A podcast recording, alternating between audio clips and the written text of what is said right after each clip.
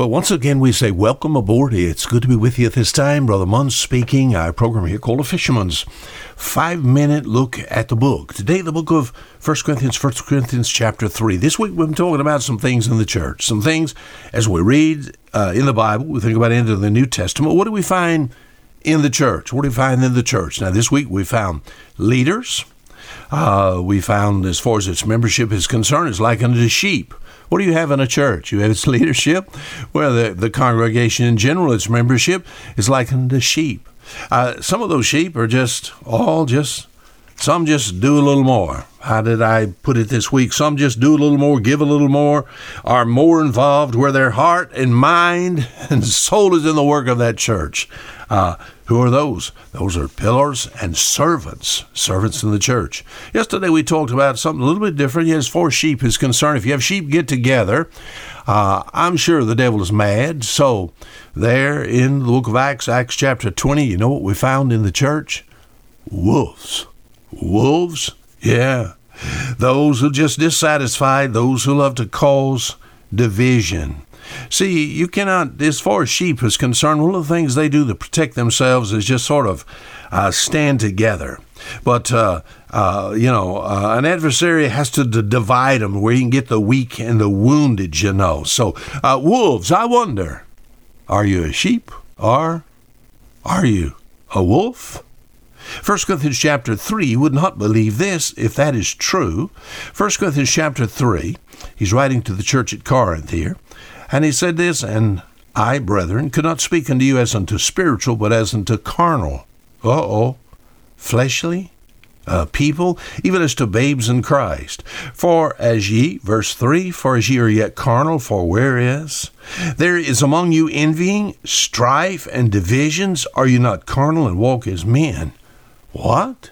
In a church, people come in, they try to all participate in worship as far as music is concerned, listen to the Word of God preached, ah, to grow in grace and knowledge of our Lord and Savior.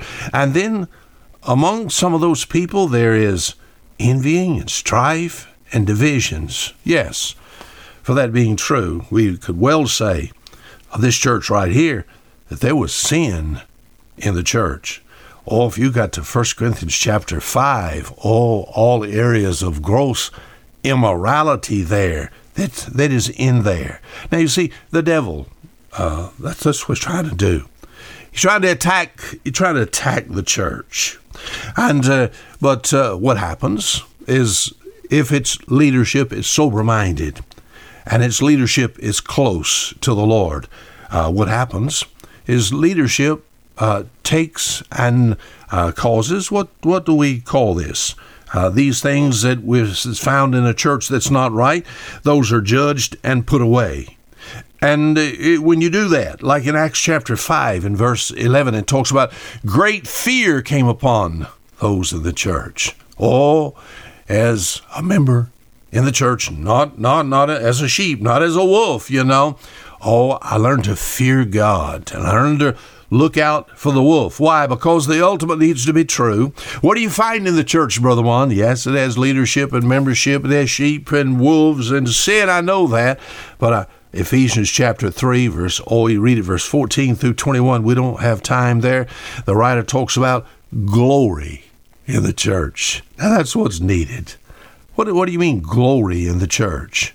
To glory, to glorify means to magnify, to extol, to praise, to honor, to exalt, uh, to admire, to worship, and that speaks of worship and admiration going toward our Savior, the Lord Jesus Christ. Now, Satan's going to attack that. He don't like that at all. When there is glory in the church. Remember the Old Testament? Like in Second Chronicles chapter 7, it talks about the Shekinah glory of God, where the very presence of the Lord comes into the room. That's what we need. I like walking into the church physically and sensing and feeling the presence of God. And you know, the devil is mad when that is true. They do everything in the world to destroy it, but the ultimate there is God gets the glory. A servant? A, a wolf?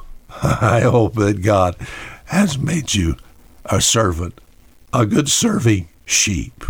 Until next week, Fisher fisherman